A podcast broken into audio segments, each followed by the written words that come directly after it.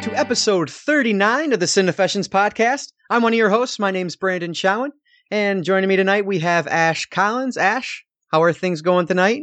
Smooth. Very good. And how about, and we also have Marc Nadeau. How are things with you, Marc? Oh, I'm good. Sipping some uh, Ardbeg Ugadale scotch, reclining in my seat. Hopefully, I won't fall asleep. Perfect. Yeah, I hope we're. I hope we are entertaining t- uh, enough to ourselves that we at least stay awake. yeah. Uh, if you hear me snore, just you know, like send me a dick pic or something. All right, I'll get, I'll get that on standby just in case. Mm. All right, so today we are going to continue through our Tarantinothon with a discussion about uh, Tarantino's second film, Pulp Fiction, and we're also going to talk about Black Mirror season one, episode two. So those should both be just riveting discussions, I'm sure. But before we do that, I want to clear something up. So last week, I erroneously stated that there were nine episodes of Black Mirror. Um, and so if that was, if that were the case, we were going to split Kill Bill into two podcasts to keep everything in line. Well, I was wrong. And a big thank you to Brent, one of our loyal listeners, for pointing that out to me. Uh, season three of Black Mirror is not three episodes like I thought. It's actually only one episode. I think it's a holiday special at that. Um, I just misread it when I was looking at it through Netflix. And so uh, that means that there's only seven episodes of Black Mirror in total. And so we will not be splitting up Kill Bill anymore. Instead, um, because Kill Bill volumes one and two will be a very long viewing session and uh, potential potentially a long discussion, uh, we are going to review only Kill Bill on that episode and not do a, an episode of Black Mirror on that podcast. And then pick up again with Black Mirror in the following episode, meaning that the um, po- the, this podcast arc is only going to be eight episodes and not nine, which is actually perfect. So it worked out really well. Um, and also note, we are going to be taking a week off after that Kill Bill episode, uh, just because I'm going on vacation. Um, and that one's uh, just those two films together are just going to be too long to add in another film after it to kind of do a recording back to back to to fill that void while we're gone. But uh, so we're just going to skip that week because of vacation. So if you're interested, I actually updated the schedule. You can visit cinefessions.com backslash podcast schedule. And that's going to be one word. So cinefessions.com backslash podcast schedule. And uh, we have our current arc listed there. So those are the the dates listed are going to be the potential um, the planned at least episode release dates. And so you can see which episode of Black Mirror is going to go along with which film if you care to. Um, and if what I'm saying doesn't make sense, it will make a lot more sense when you take a look at the actual dates and everything. So that's what's going on there. Uh, again, thank you to Brent for pointing out my mistake. And uh, I apologize that I wasn't more thorough in my research of that, but we got it all sorted out now. So I'm happy. You're happy. We're all a big happy family or something like that. I'm kind of bummed. I was hoping to be more episodes of Black Mirror. I know. so I'm, only I'm knowing there's only seven, I was like, ugh. Yeah. I've already like finished like a good 17% of the show. Right. Yeah, Brent didn't so much as like point out, hey, say like, hey, jackass, you're wrong. He was like, wait, is there more episodes that I'm missing?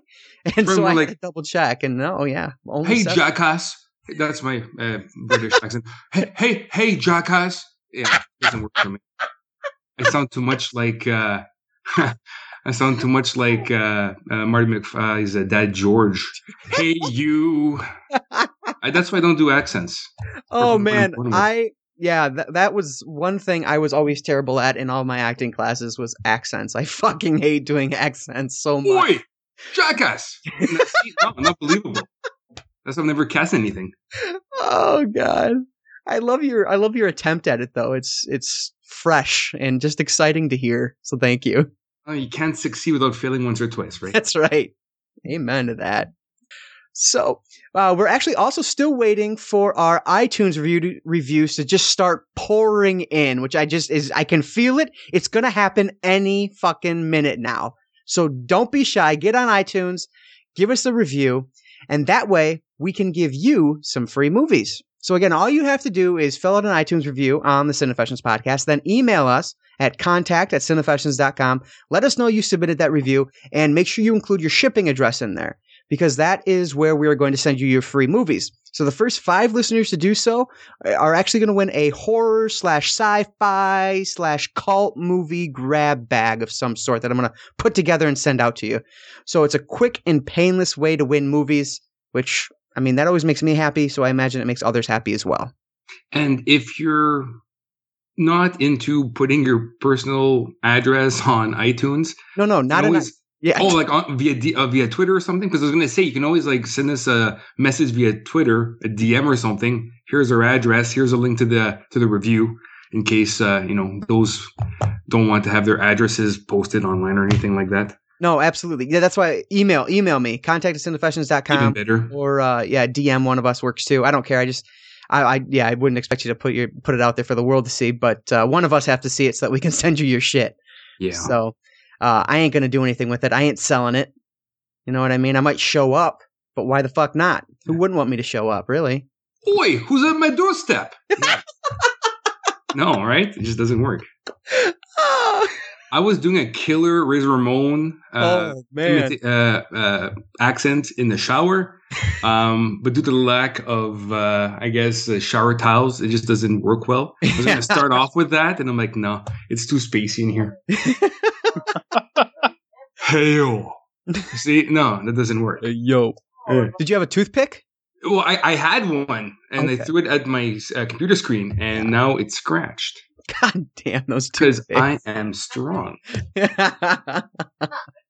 uh, and uh, one thing I do want to thank Brent. Um, I actually was told via some random other person who I don't know on Twitter that there are actually like a- 155 different iTunes stores or some ridiculous number like that. And each country has its own store. And so Brent actually reviewed the Cinefessions podcast on the UK iTunes store, which I was able to uh, actually look at this past week. And so thank you, Brent, for that review. We really appreciate that. And just for those keeping track, that was a five star review, which are always our favorite.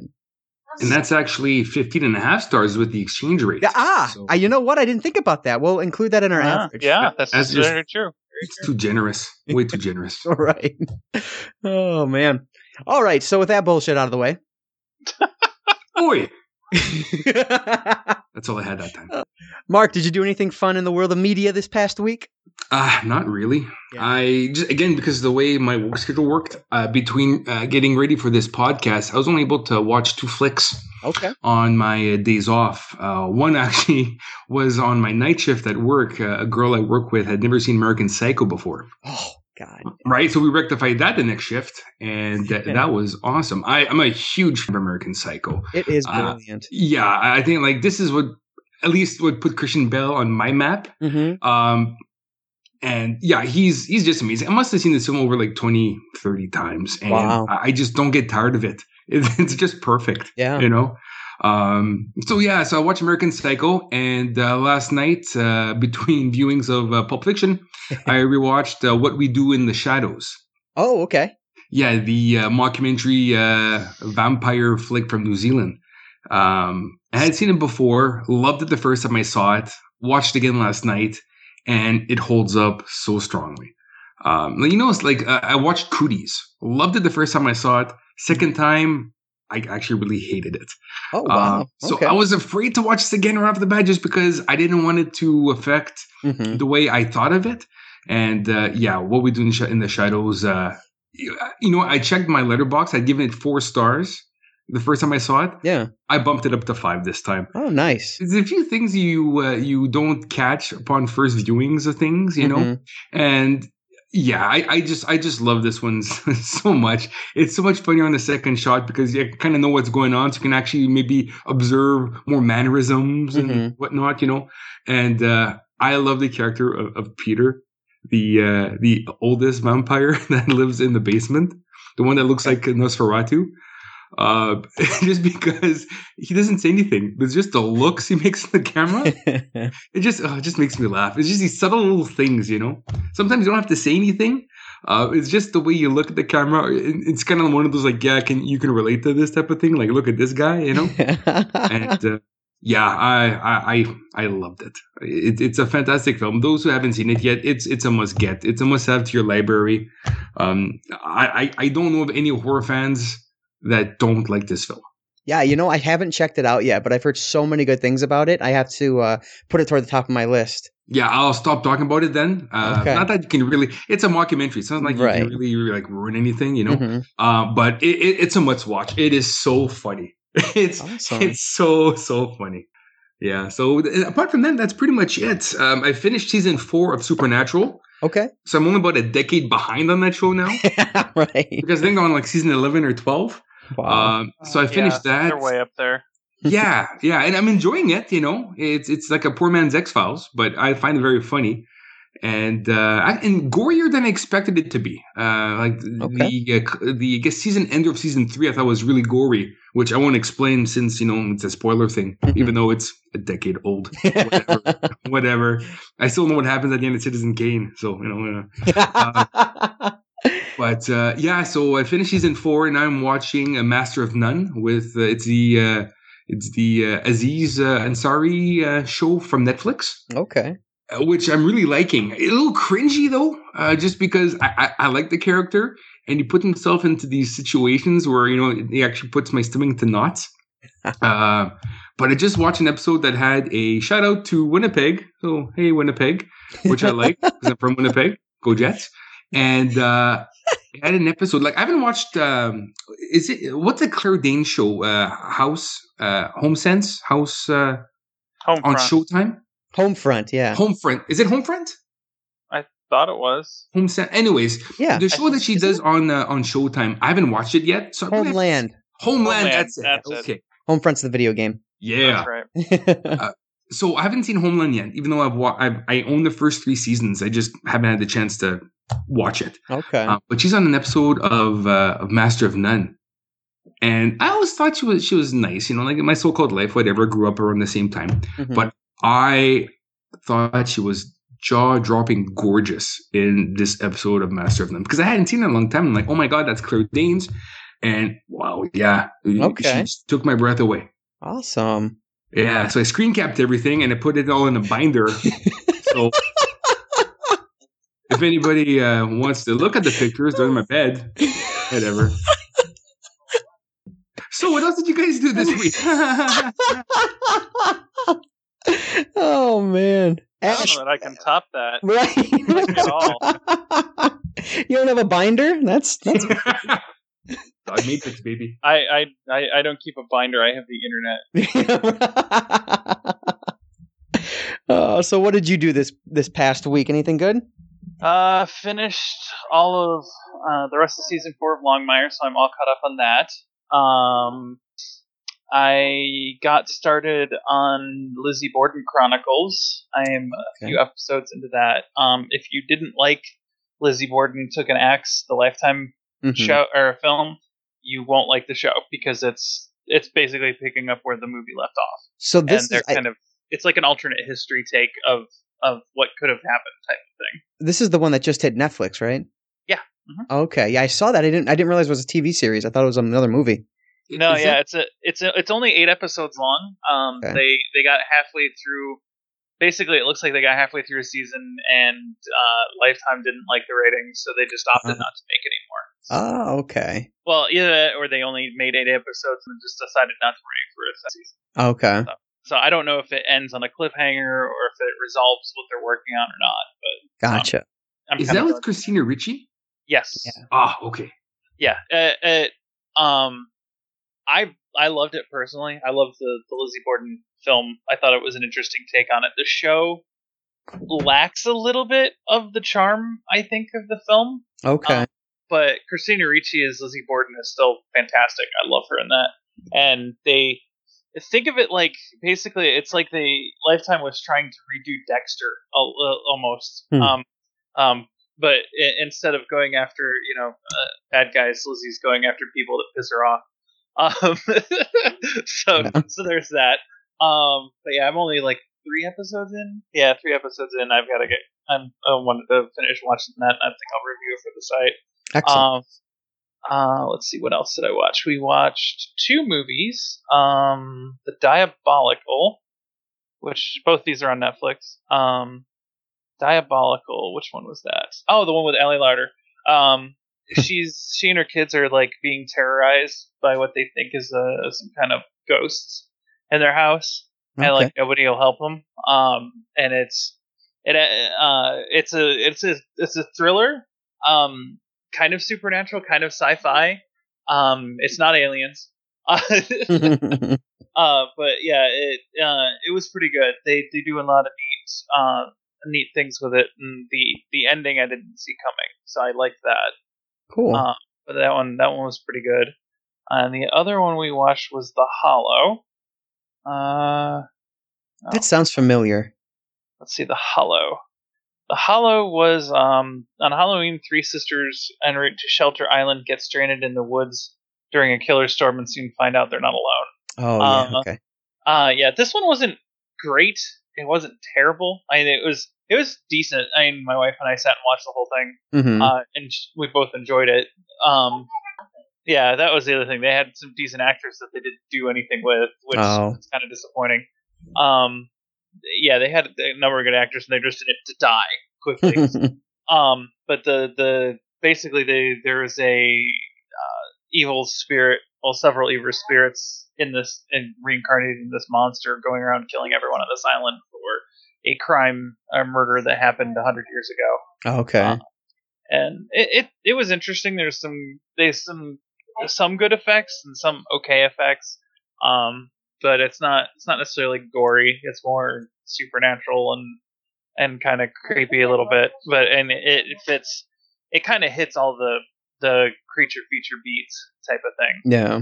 and they don't. And it's a little predictable. But So you'd recommend the Diabolic over um, the Hollow? yeah, if you had to pick between the two, I'd watch the Diabolical over the Hollow. Um, and they're both pretty decent. It depends on what you're looking for. If you're looking for a creature feature uh, with a little less gore, go for the Hollow. If you want something that's a little more like a thriller, but was some kind of uh, more uh, supernatural sci-fi elements to it, go for uh, Diabolical. Yeah, I've heard lesser things regarding the Hollow, but without seeing it, you can't really crap on it, right? Um, Right. But uh, those in my circle of friends uh, don't have uh, super kind words for that film. But Okay. I still have yet to see it, so Yeah, it, can't really it shit was on it. Yeah, it was. It was worth it, and it was worth it. Just plop it on the couch and watch it with my wife. That was basically it. We were just kind of browsing through, and it's like, eh, sure, we'll watch it. So Awesome. Yeah, so I I really didn't do too terribly much either. I only watched uh, uh, one movie, and then uh, I, I really I've been playing a lot more Madden uh, 16. I'm trying to get my speedy quarterback to the playoffs, and that's actually where I'm at right now. I earned a bye to the second round, so I'm excited to get back to that tomorrow. Um, fortunately, I only have to work until two o'clock tomorrow, and then I have a four and a half day weekend, so I'm pretty excited about that. Nice. Yeah, it's Bridget's uh, birthday on Friday, so we're gonna go hit the casino and do all that fun stuff. And I took days off for that, so that'll be good. But I also we watched uh, X Men: Days of Future Past. It was actually the first time I've seen it. I haven't seen it since it came out. Okay. what? Uh, oh, yeah, I was gonna say, I thought you watched it. no, not yet. Uh, well, I hadn't yet. Um, but I, we actually ended up watching the Rogue cut over the theatrical, and I, I loved it. I thought it was awesome. So what's the difference with that cut? I've never seen that cut before. I didn't want I- to double dip and buy that version of the film. Yeah, uh, Ashe, you're probably a better person to explain because I think you've seen both. But as far as I know, basically the theatrical cut Yeah, has I no rogue, right? Yeah, So Rogue yeah, go ahead. it at What's the differences? Um, it's probably about ten to fifteen minutes of footage. It's not just that they added Rogue in; they add uh, a couple other scenes with Mystique and uh, a couple other. Uh, there's like a couple other little scenes and lines of dialogue they add back into it. Um, but they actually like it. it while the theatrical cut works, the Rogue cut works a little better because there were. It wasn't like a plot hole, but it was just like this the the act the third act of the film felt like it was missing something in the theatrical cut a little bit. Hmm. But I liked the what they did with the Rogue cut. It didn't. I can see why they cut it for Yeah. a thea- you know for the theatrical run, but I prefer the the Rogue cut myself because it it it adds something to it. Um, I yeah, I can't imagine the film without Rogue in it. Now that I've seen only the Rogue cut, like I just I, I feel like it would be Yeah. very different. I'm a bit miffed at that. Just the fact that I bought the film and then, like, what, maybe two months later, they came out with the Rogue cut. Yeah, the Uh, it was whole- longer than that. Was it? Yeah, it yeah, just they- seemed it was back to back, but It was no, it was they. It was like six, eight months, something like that. It was a while. Oh.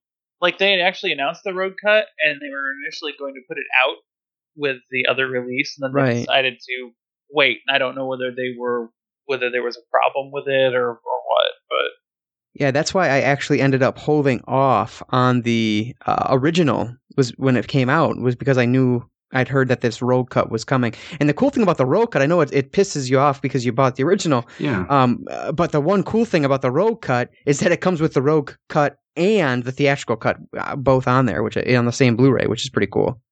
Oh, you're much more smarter and prettier than I am. yeah, see, I both ended up, fallacies. I won't believe it. Uh, yeah, I ended up I ended up owning both. So Yeah. Yeah, the original came out October 14th of 2014 and the um the Rogue cut that Blu-ray came out I think it was like April. that's still kind of garbage, though. Just six months between releases July. of the same film. July. eh? Yep. oh yeah, it was okay. 15. It was longer. Uh, it's still less than a year. You right. know, hold off. You know. Yeah. Yeah. But Fox. Oh, I think I think maybe actually it might have had something to do with Bryan Singer working on Apocalypse too, uh, the X Men Apocalypse film. I think that might have been part of the reason why they ended up having to delay the Rogue cut because he had to, you know, do the Directing edits. the film. Yeah. yeah, yeah, but I I loved um Days of Future Past. I I honestly I think I might like it better than First Class, which I didn't think was going to happen because I love First Class. Um but it just it is very entertaining is the best way I can, you know, the best compliment I can give it. Mhm. Um, I'm really excited for Apocalypse. I've seen the trailers, and uh, I, I think that's just going to be great. yes. yeah, I'm excited for it too. Uh, speaking of trailers, one that just came out today. I don't know. I'm, I'm wondering if you guys have Did seen they it. release another Deadpool trailer? no. the Purge Three Oh, um, yeah. election year. Have you guys checked out that trailer? I saw I the s- poster for it and I was like, no, I'm not even going to bother looking at the trailer. See, Oh I saw the God. poster and I said yes. Fuck yeah! That said, though, I Yeah, still haven't did. seen. I still haven't seen Anarchy yet. I own it, but I haven't watched it. Uh, Yeah. But I love the first Purge. fucking, Um, I, the Purge is fucking awesome. I absolutely love that movie. Um, Anarchy it was a good film, but I didn't like it as much as as the first one. Okay. But this one looks so fucking good, man. I am so excited for the Fourth of July. It Yeah. just looks awesome I, I dig this franchise. too. Um, they can really run it to the ground, though. Um, but I find they're putting enough space between the films. Yeah, You know, like, um, one Like a year, isn't it? keep going. I wasn't Anarchy two interesting. years? Anarchy Yeah, was I two thought it was think. two. Yeah, because I think Without looking, I think it was two. Yeah, exactly. Without looking, I think I had just come out after the last Cap America film because the guy who plays Crossbones in the Cap film, he's the lead in Anarchy.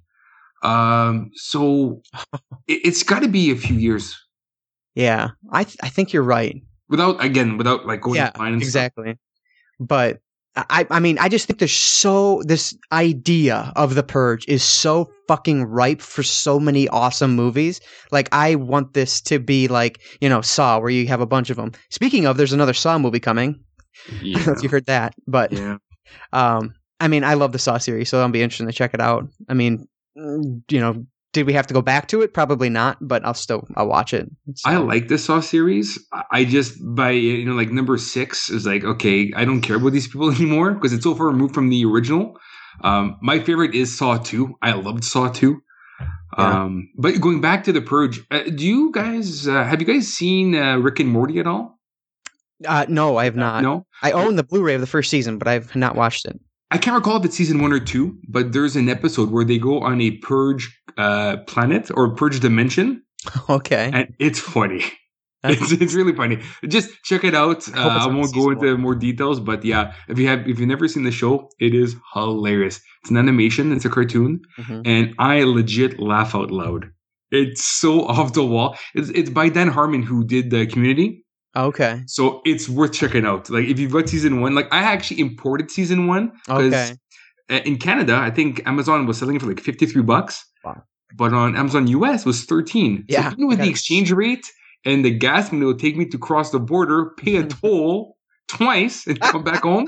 It was cheaper, Wow, and uh, yeah, it's it's time well spent. that's awesome. It's Yeah, I've hilarious. I've heard that a lot, which is why I just picked. I bought it blindly uh, Yeah, this first season, so I do need to get to it. I just haven't yet. yeah, it's worth it. But so Ashe, have you seen The Purge and The Purge Anarchy? No, I have seen neither. Oh my fucking! g- You need to remedy that, sir. Ethan Hawke's in the first one, and he's so good in it. So fucking good. Yeah. Oh, so he's like muscular, and he's. I was thinking something else. Sorry. Yeah, he's good. In, Wait, good. who, who are we talking about? uh, oh no, man, nobody. Whatever. Can we delete this? Can we like? this part? No, We're come on. No, minutes. no. Who, who was it? We're, we're, at, we're at thirty minutes and forty eight seconds. He's talking about Ethan Hawke. Oh, Ethan Hawke. Yeah. I, Before you sunrise. haven't Ethan. seen it. So good. Yeah, it's actually not bad, and I I find home invasion films scary because Yeah. it can actually happen. You know. Yep. The Strange Not is to one of my faves. yeah, not to this scale, obviously, you know, but Mm-hmm. uh, yeah, uh, I, I really like the first one. I just haven't had the chance to sit down and watch number two. Yeah, I would definitely be interested to hear your thoughts on it when you get around to it because uh It was good. Right.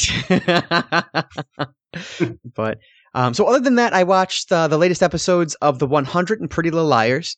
Uh, 100 was excellent this past week. It was just a an action packed episode, and it was really good. I love that series. I keep cannot. Seeing, I keep seeing you bitching about Pretty Little Liars. Yeah, fucking on the other hand, Pretty Little Liars. I mean, it just completely stalled now. Like I was excited to see these next five, you know, the five year forward jump. Um, I was kind of reticent. I wasn't sure if it was gonna be any good, but it started off decent, and then it's just kind of doing the same fucking shit every single episode. And it's like I just I'm no longer excited to watch it on Tuesday nights now. But if I had and if I hadn't spent so much damn time with this series, and if I didn't think that it was going to like really go somewhere neat, you know, cool by the end of this, I'd stop watching. You have to follow it through because you spend so much time towards it. Mhm. I, I it, it- that's what sucks about TV shows that last too long. Yeah. Is that you hit the peak and then it's shit for a few seasons, Right. and then it kind of redeems itself at the end. Yeah. But it's you can't like my OCD. I just have to follow through with everything. Right. Exactly. You know, it's like and I, there's only the I find there's only one show that did uh like a fast forward that was actually pretty decent, and that was Fringe. Have you guys seen the Fringe? Yeah, no, I've not Fringe watched worked. Fringe. Yeah, Fringe's last season really worked well. Yeah, I thought so too. Yeah, that's one that's worth checking out uh, whenever you have the chance. Yeah. I mean, the, and the other reason I just keep going back to the show, I mean, the girls are just so damn gorgeous, so I just keep tuning in every single week just to, uh, you know, watch them because they're always, always fun. But I don't know. I just, I want it to be, I want it to move forward. I feel like it has to eventually. There's only like eight episodes, I think, in this second half of the season, and we're already three or four in. I just, I don't know. I'm disappointed. That's, that's for damn sure. But so I guess that's that's it for my entertainment this past week, I suppose. So let's move forward and jump into Pulp Fiction. All right. So Pulp Fiction is directed, obviously, by our man Quentin Tarantino, and it was written by Tarantino, and the story was by Tarantino and Roger Avary, who also did some writing on um, Reservoir Dogs, like we talked about last week. Pulp Fiction currently has an 8.9 rating on IMDb and a Metascore of a whopping 94. So before we dive in, I just want to remind everyone there will be spoilers. We're talking about we'll be talking about every aspect of the film, so there will be major spoilers for this. So yeah, just know that going forward. Give a quick synopsis here. I'm stealing this right from IMDb because I'm being lazy this week. So, uh, the lives of two mob hitmen, a boxer, a gangster's wife, and a pair of diner bandits intertwine in four tales of violence and redemption. Pulp fiction, folks. So, that's uh, essentially what the film's about. So, before we talk about the film itself, let's talk about our history with it. So, Ashe, what is your history with Pulp Fiction? Uh, originally saw it, uh, rented it because um, I saw the poster, the Uma Thurman poster, in one of the guys' dorm room, uh, one of the college dorms I was delivering pizza to, so I rented it that night. Uh, was not disappointed. Um, it became a staple throughout college, and uh, I've actually seen it in theater when it uh, came around. Uh, our local theater managed to grab a copy of it so that they had a showing Oh, and then screwed it up so that they had it um, when the college was on break, so there was only three people in the film or the theater watching it. But you know, Oh wow. Yeah. uh, but uh, I, but they had like an actual midnight showing and everything, so you know it wasn't uh, it wasn't like I don't think they were expecting too many people to show up, but Right. and there was like three of us, so But yeah, I I've been a big fan of this movie. now, is this the first Tarantino film you've seen? This this yeah this was the first Tarantino Okay. film I'd ever Awesome. And what about you, Marc? What's your history with Pulp Fiction? I honestly don't recall the first time I saw the film. Okay. Um, I what I do recall is that uh, when I was, you know, in my, uh, I guess, late teens, I went to a poster store and I picked up a poster of The Fifth Element and Pulp Fiction. Oh. Um, so I don't remember when, when the first time I saw it, but I do remember this is one of the first posters I ever bought, which unfortunately uh, I don't have anymore. Hmm. But I, oh, man, I love this poster. Uma Thurman on the bed with her cigarette, her Right. legs uh, crossed like that. Um, it's a, it, it fits perfectly with the style of the film. hmm You know, um, yeah, I, I think I fell in love with Uma Thurman because of this poster. I'll be honest with you. You know, I would And- agree with that. Yeah. and I honestly believe I got the poster before I saw the film okay. because, best to my recollection, I saw the movie and my idea of what she would be in the film wasn't exactly what I thought it would be. Okay. Um, so yeah, uh, I, I think I actually own the poster before I actually saw the movie because the poster is such, it's so iconic. And it now that, uh, you know, and I'm in like legit poster collecting, hmm I cannot get myself a copy of a theatrical poster from 94 Oh wow. without spending like 300 bucks. Wow. I think there's two versions of the poster.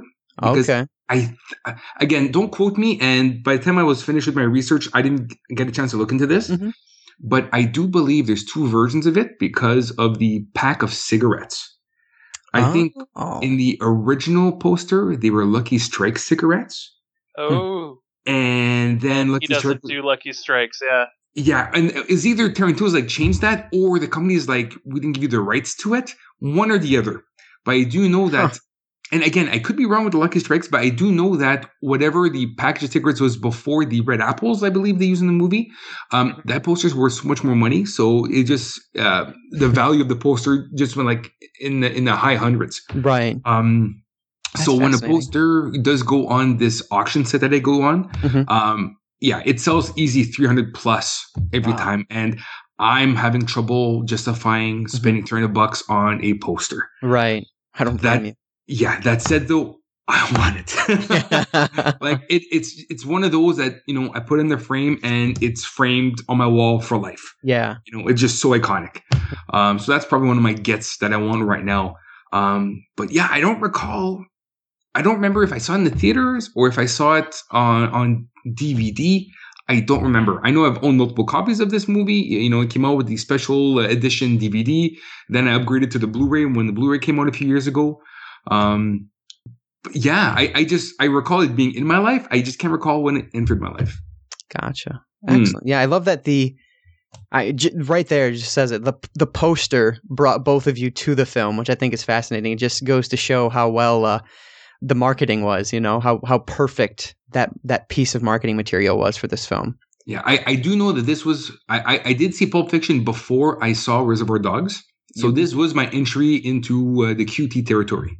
Yeah, I believe my. I was thinking about it, and I honestly am not sure if I saw Kill Bill, Volume One first, or if I saw Pulp Fiction first. I honestly don't recall.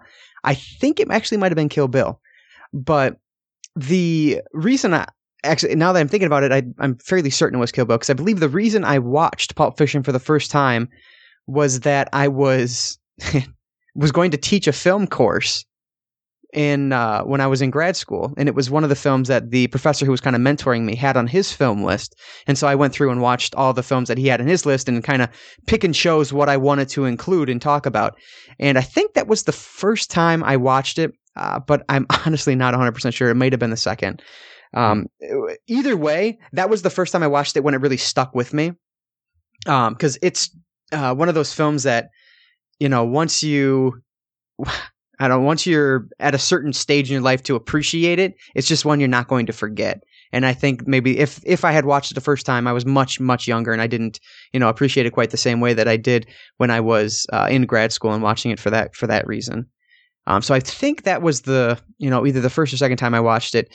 Um, and like I said, I believe Kill Bill was actually before this one, but this is um, just one of those films that's very you know very Tarantino, and so Mhm. it's definitely one that's uh, you know just necessary viewing for anyone who you know hasn't seen it or is a, is a, considers himself a fan of Tarantino. So Would you consider this his most popular film? you know I was I was thinking about that, I, and honestly, why I was thinking about that was because I was trying to think of which one is his, is his least popular, and uh, I think that might be the one we're talking about next week with Jackie Brown. It's my least favorite. Oh yeah, it's it's one I haven't seen. See, And I've only seen it the one time. Okay. So I'm looking forward to next week so I can do some research on it and watch it a few times. Right.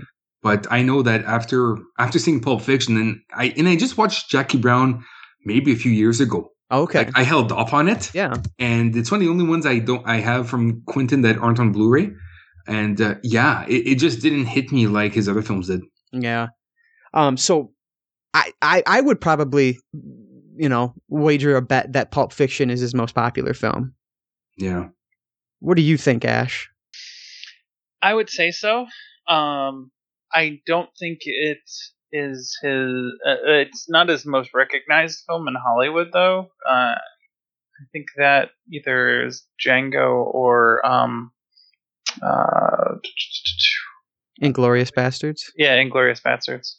Okay. So- I think he won. I think he won a lot of Sundance awards for Pulp Fiction, but I don't think Hollywood recognized it quite yet. hmm So, and Jackie Brown, the I think part of the reason Jackie Brown doesn't quite it, it works as a Tarantino movie, but it's not up to his usual stuff is because it's an adaptation. It's not like all of his films are like a Okay. like a pastiche to other films. hmm hmm Um, but Jackie Brown's an actual direct adaptation of a book, so Yeah.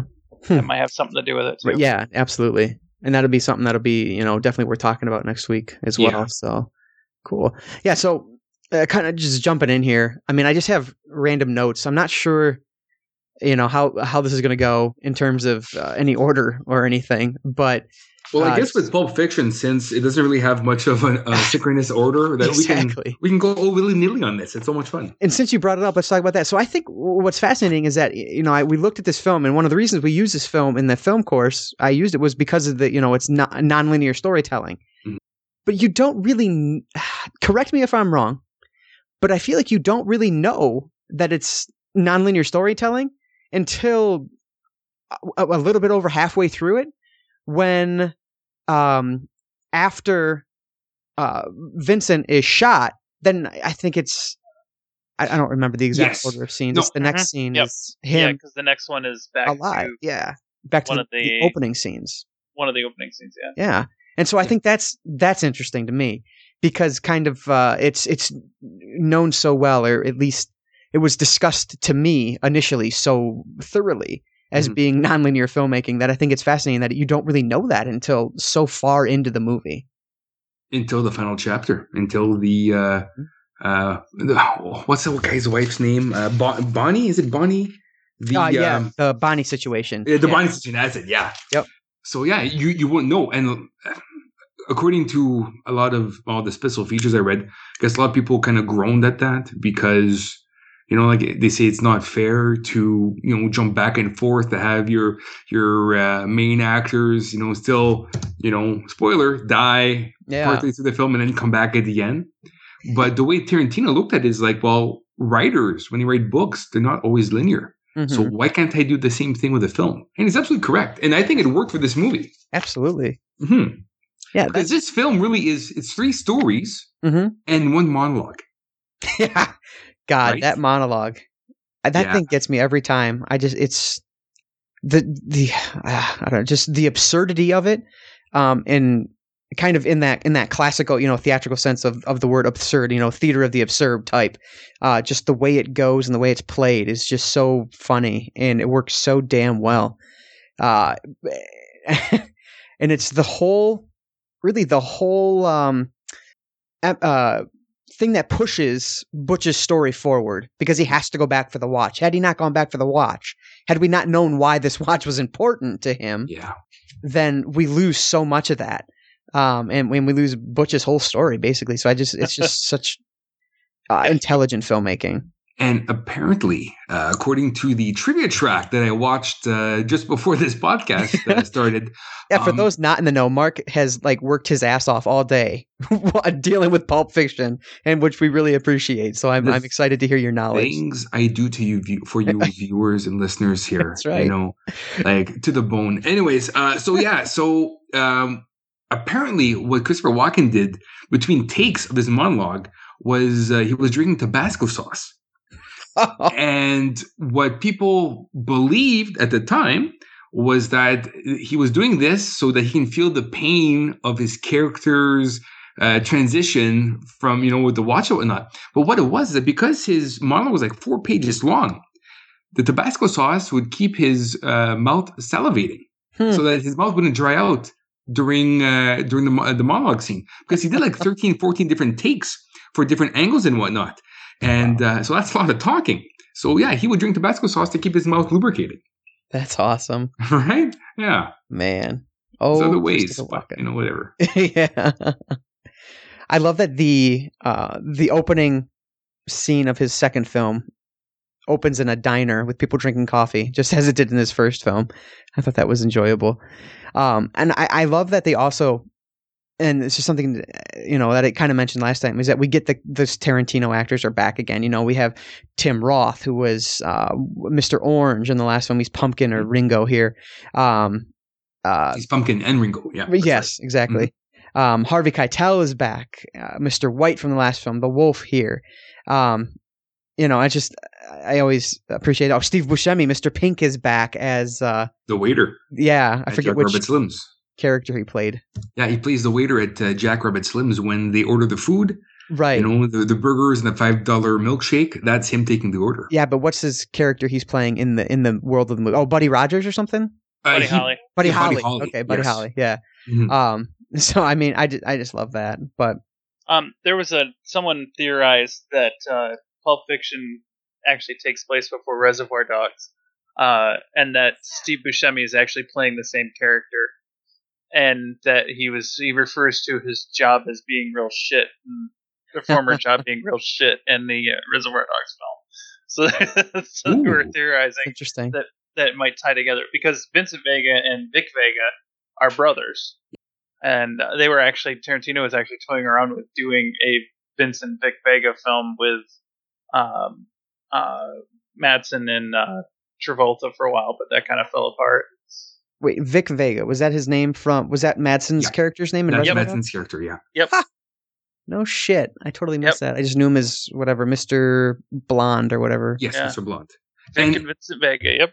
it, it's so i guess i'm dumb i didn't realize that uh, okay so you had vincent you got jules and they're technically they're both dogs as well they're they're two reservoir, reservoir dogs working on a different uh, different job you Mm-hmm. Yeah. know with the same suits and whatnot. Same suits, yeah. yeah it didn't really dawn on me up until like today so you know so like yeah i guess like all these dogs you know you got wallace and you got uh, joe from uh, reservoir dogs but they're all working uh, you know i guess they're all in the same maybe crime family Mhm. with diff- with different lieutenants or capos you know because they're all wearing the same suits Mhm. um so yeah i honestly up to today you know uh, 20 plus years later Yeah. it just dawned on me yeah they're they're part of the same crew as well they just don't go by code names Right, right. Yeah, and I love I mean it's just so there's so many similarities to the to Reservoir Dogs in that you know just the types of conversations that these people are having um you know talking about uh, uh Vincent Vega talking about the royale with cheese and uh just that co- type of conversation and then leading right to this you know stark violence. Acts of violence yeah. Well like uh they were saying in the uh, in all the fucking supplementaries i watched today um like these guys have a job to do Mhm. and they're heading to work. Yeah exactly. they're they're small talking you know they're just, they're just chit chatting on their way to work like everybody else does you know? Right So it's just funny that in their in this case, that their job is a heavily violent job, you know, but they're like everybody else, and you know they just talk shit until they have to do their job, clock in, clock out, you know. Right. I love when they get to the door and he says, "What time is it?" And he's like, "7:22 or something." And he's Mhm. like, "All right, let's let's hold off a minute." And they like walk over to the side and then they continue that story. We're talking about uh, Marcellus throwing that guy out the window and giving him the stutter problem and all that. Uh, I mean, just awesome. And I feel like um from a, you know, cinematographer standpoint, I feel like Tarantino toyed with the idea of, you know, just looking at the backs of the actors in Reservoir Dogs, and he kind of goes whole hog with it here. Uh, we see only the backs of their heads while they're talking um, at the door, and then even more so with uh, Marcellus, Yeah, we just see the back of his head for the vast majority of the time he's on screen. Really. And Uh, I've got I've got some tidbits on Marcellus. okay. So he's got the uh, he's got the uh, band aid right, Yeah. Yeah. which I kind of like. Um, just for you know, makes him look again badass, whatnot. Right. So, okay, where to begin? So, apparently, the makeup artist uh, put the band aid on the back of his head because I guess he's got a pretty decent looking scar there Hmm. and didn't want to detract the audience uh, from the story by just staring at the back of his head. Even though that's what Okay. you're doing, but you don't, they don't want them to fix it on his scar. Mm-hmm. Now, at the end of the film, because you've got the briefcase with the golden light, Right. so, one of the hypotheses of what's in the briefcase is Marcellus Wallace's soul is in the briefcase. Hmm. And apparently, according to some folklore, Mar- um, the devil will make an incision on, when you sell your soul. It'll make an incision on the back of your head Mm-hmm. and suck the soul out from that incision on the back of your head. So, um, people surmise that it's his soul in the briefcase, and they stole the actual briefcase from the devil. Especially then, you know, also that the code to break uh, to open the uh, briefcase is six six six. Right. So there's so there so one of the things is is that it's his soul in briefcase and he's trying to get his soul back because the devil took it and that's why there's a band-aid because he made an incision on the back of his head. But in real life, he's just got a scar there. Right. exactly. You know, I which mean, I I- very interesting. I love that. Like I've heard that. I, I did. I've read that before, and I love that. I mean, it's just so. I mean, Tarantino builds this world that is is ripe enough and real and, and just alive enough that you know people are out there formulating these theories about it. Such you know, such a, a deep and you know, kind of profound theory. Really, I think is awesome. Yeah. Again, speaks to speaks volumes to the story to this world that he's created here Mm-hmm, which feels like you know very similar to the world we see in Reservoir Dogs, except there are some moments where it's I just come friend, and uh, a lot of moments I don't know. Uh, one moment in particular that stands out is when uh, Mia is in the car and she says, you know, he's trying to get him to go inside, and she's like, "Don't be a square," but she doesn't say square. She draws it. Yeah. I mean, what a I don't even know. I don't. I don't know what a choice there. I'm not sure. Well, Quentin uh, is heavily influenced with the French New Wave, Yeah. uh, with like Godard films, which I know nothing of. Yeah, I'll be honest a, with you. A little about, but Yeah, so he's and I guess you know like his production company is called A Band Apart, mhm. which is a Godard film. Um, so I actually have to. I'm gonna have to look up on some Godard movies because you know I dig his Tarantino stuff. I must. I should like his films. You know. right, right. Um, so he's heavily influenced by Godard and other French New Wave uh, from that time. Um, and apparently that's just one of the, uh, I guess, one of the uh, tricks they would use back in those films. I'm not, sure, I forgot what the name is actually called, but uh, I guess that was heavily uh, used back in the day. yeah, the the the class I taught actually started at the French New Wave and worked through. Okay. Now, mine, the uh, I'm in no uh, way qualified to really teach a film class, but I got you know the opportunity given to me just because of where I was at the right you know right place, the right time. Mhm. Um, and so I, I you know I loved doing that and it was excellent.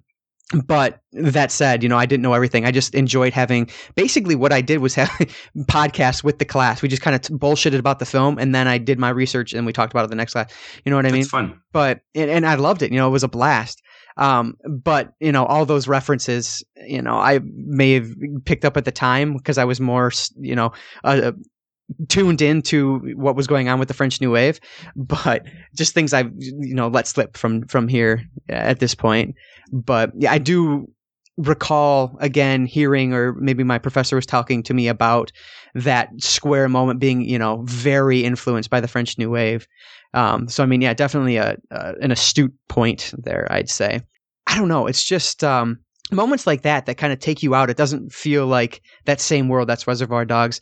Um, but you know all those the violence and then uh, just so many other points it's like yes we are living in that same world which you know i think is intentional one thing I love was the the the drug scene with Vincent Vega. I Yeah. mean, it made it look like uh, the taking of the drugs. It was just so sensual and just a ride, like a, a ride I wanted to take. Like it just made it look so you know quote unquote cool. Well, they mentioned that when he does buy the heroin and goes to open up his his leathered uh, his weathered leather pouch Mhm. and screws on the, the needle, his needle, Yeah, that that's the movie's sex scene. He, he makes it Yep. sensuous, you know. right. Um, when he's driving away with the uh, with the projected uh, images in the back, that's like the post uh, coitus high, where like he's smoking a cigarette, but now he's just enjoying the after effects of the Mhm. heroin, driving. You know, um, yeah, that's that's the film's um, sexual scene in the in the movie. That's a sen- it's very sensuous, and it, Yeah. it, it makes it romantic. But Mhm. in, in all honesty, he's shooting heroin. There's exactly. romantic about that, you know. Yeah, you get, and it's such a drastic difference because you go from that and then all the way you through this scene with with with Mia, which is clearly you know the sexual tension on screen. I thought was really well done, uh, and you know it's clear that uh, Vega wants more than what's happening here, and Yeah. then it ends with her just in this disgusting shot of the blood coming out of her nose and the the vomit uh, coming out of her mouth, and it's just so gross, and kind of the reality of that you know drugs the, the drug scene kind of hits you like a, like a Mhm. bag of rocks i thought this was just awesome another tidbit regarding the whole drug scene.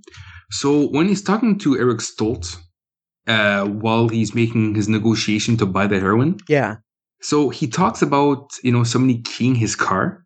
Oh, right right Uh, do you know the story about this? no uh, no i don't Or, okay, I had oh, again doing these podcasts are amazing because I'm learning things about movies that I like that I had no idea about. mm-hmm. So he's talking about some guy keying his car, and who would do that to another man's automobile, right? right So in the um in the sequence when he goes to uh, Marcellus's, uh, you know, when the when after um, butch yes, so Yep. hi- his thing with Butch at the bar, Butch was so pissed off at Vincent because of that little like, who, what the fuck are you looking at type of thing? Mhm. That apparently, according to the trivia track, they had their cars parked side by side outside the bar.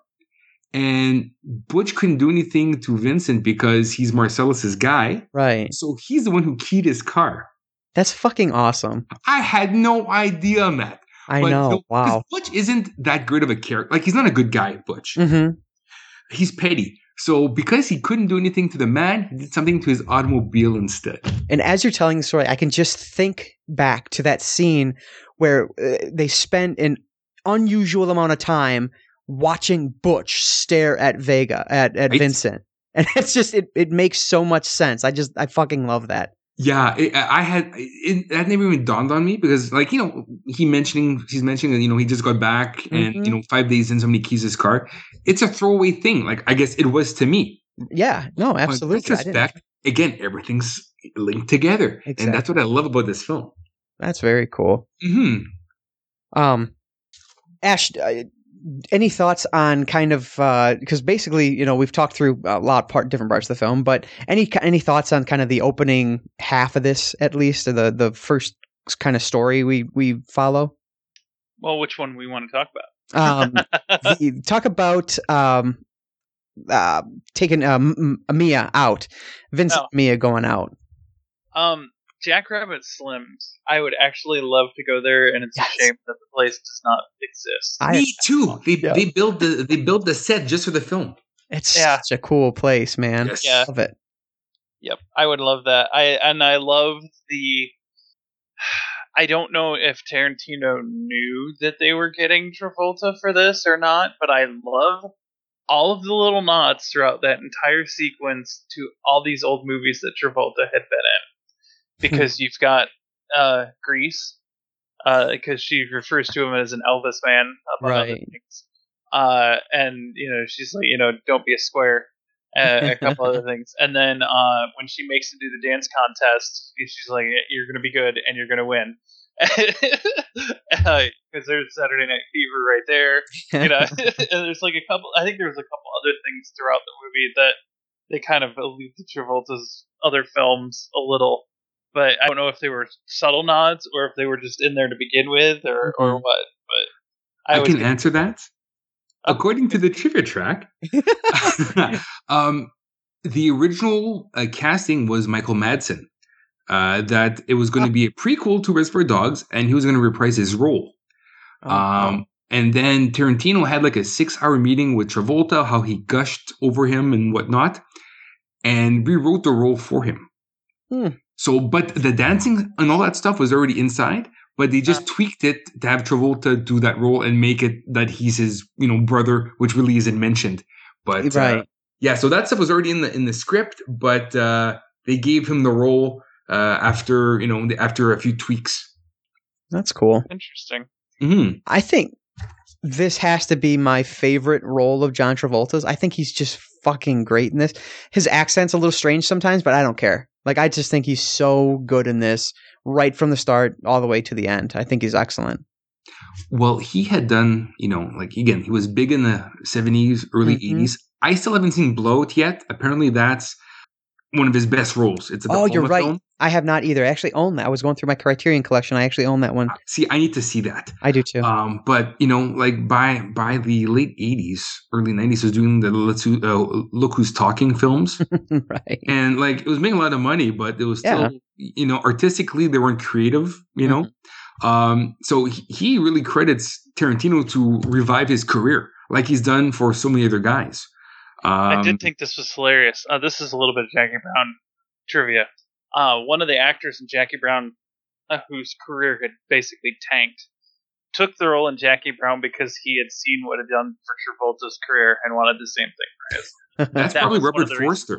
Yes, that was him. wow. yeah, I like him. He's good.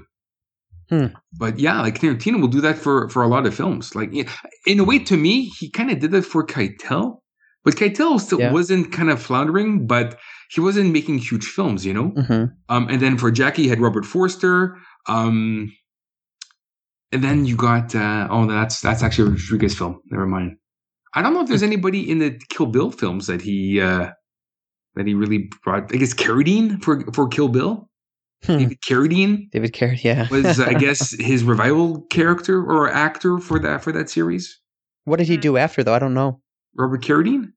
Yeah, he had a couple things after. Yeah. Well, I know he had a gig in a closet. Uh, I'm not sure if it was uh, oh, oh, too soon. Uh, man. I have the same tie. So. Wow, So guys, this is Scotch talking. I blame. Uh, uh, wow, oh god. I, wow. Oh, well, thank you for that, that. that's who I am. That's what I do. That's that's right. That's why we love you. That's fine. I'll say it so you guys don't have to.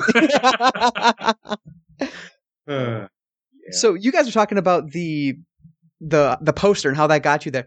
Like I don't I I never found Uma Thurman all that attractive.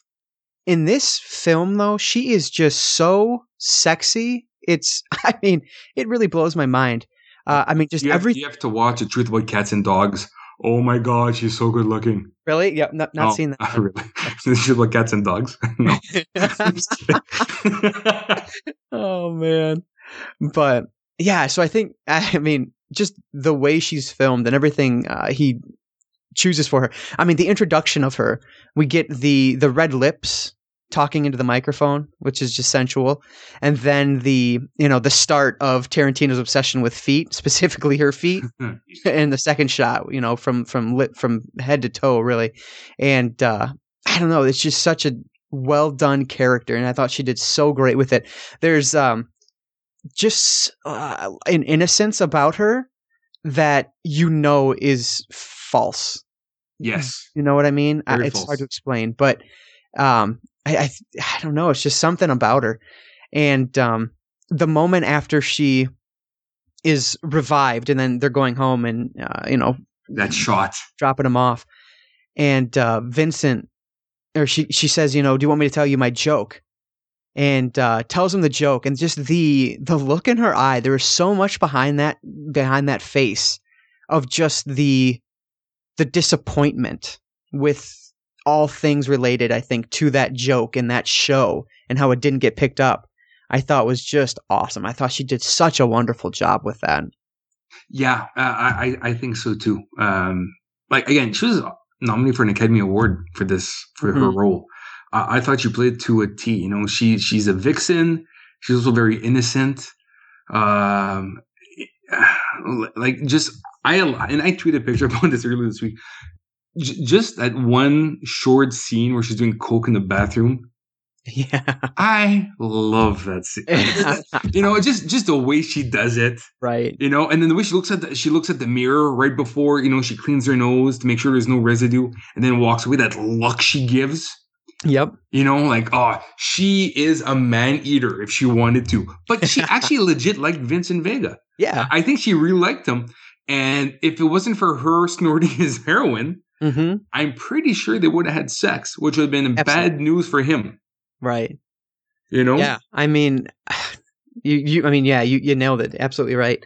Um, I- I think she helps build this world. So I feel like even though we do have some violence in the first bits of this film, nothing really overt. And it's kind of just the start. It's the kind of the moments before the violence actually begins. Uh, we are at the diner and it stops right after they say, okay, this is a stick up, you know, and they, they jump up and then it goes to the next scene. And then we get the two, you know, Vega and, uh, jules Jules, and he, I mean, we stop after he he quotes this biblical line, right? And uh, we don't. I get no. I guess shots are fired, but we don't really see anything. Uh, we just know that shots are fired, Mhm. and then you know we move finally over to. Um, eventually, we get to uh, Maya or Mia. I always do that. oh Mia that's right yes and um that you know the drug scenes kind of in between there and then they're flirting the dancing and all that and it's just kind of you know i wrote down that i just i want to live in the world of this film because it's just so intoxicating It's everything so about cool. it you know what it is though and we haven't talked about this yet Mhm. it's the fucking music oh yeah I had the CD Oh my before I saw the film, and I hadn't listened to it in a long time. Mhm. And then the scene when Travolta goes into Mia's house while she's on the intercom getting ready, yep and Son of a Preacher Man starts. I love I, that. I wrote that i noted that too it's just absolute, absolute Perfect. perfect And apparently, according to the trivia track, yeah Tarantino um, wrote the scene with the song in mind. And if he couldn't get the rights to the song, he would have scrapped the scene altogether. oh wow Yeah. like, wow Man, uh, yeah, that song and like what I love about Tarantino and his music producers or whoever does the research is that they pull these retro songs Mm. that people have just lost touch with yeah and brings them back and those songs sell millions of copies and makes these artists relevant again if they've been out of the spotlight for a long time like al green after the first after reservoir dogs um, when they did the little green bag that revitalized his career where he actually came out with a new album prior to that when he became uh, i guess when he got out of the spotlight Mhm. all he was doing is recording uh, gospel albums hmm.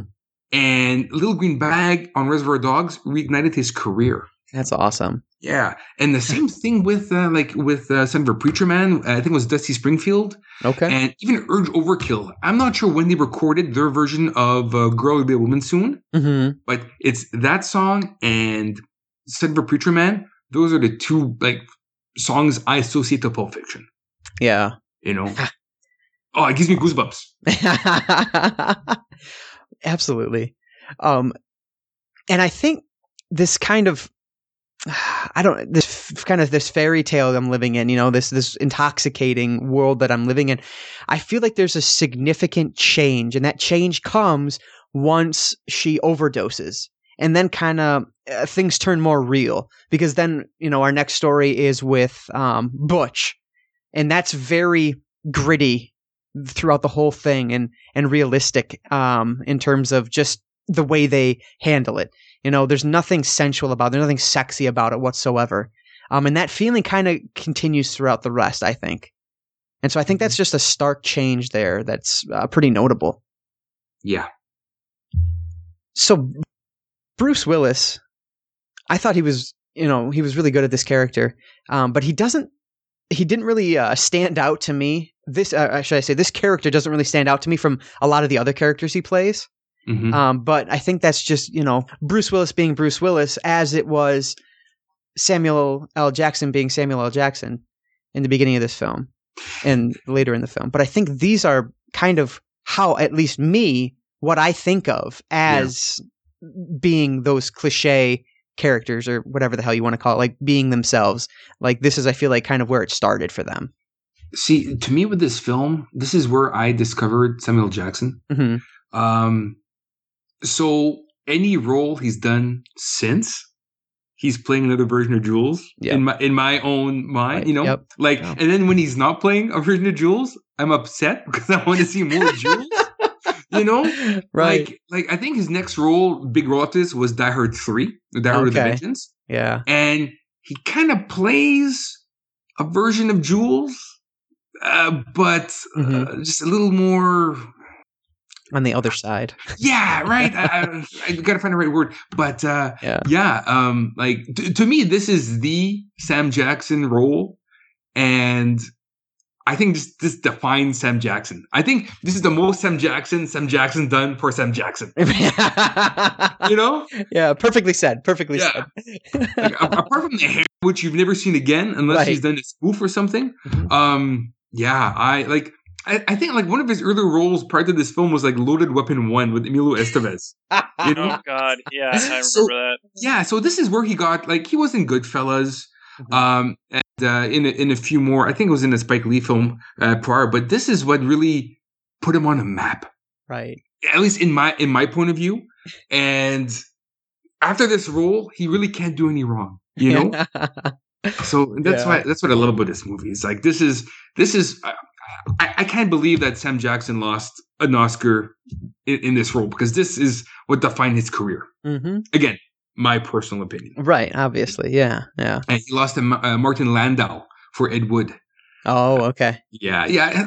Okay, speaking of uh, like Oscars and whatnot, Mhm. like this movie lost to Forrest Gump this year. But, And- and- yeah, I was reading that. You know, I'm like, which one holds up more, Pulp Mhm. Fiction or Forrest Gump? Like Forrest Gump could have won, but it was the year of the pulp.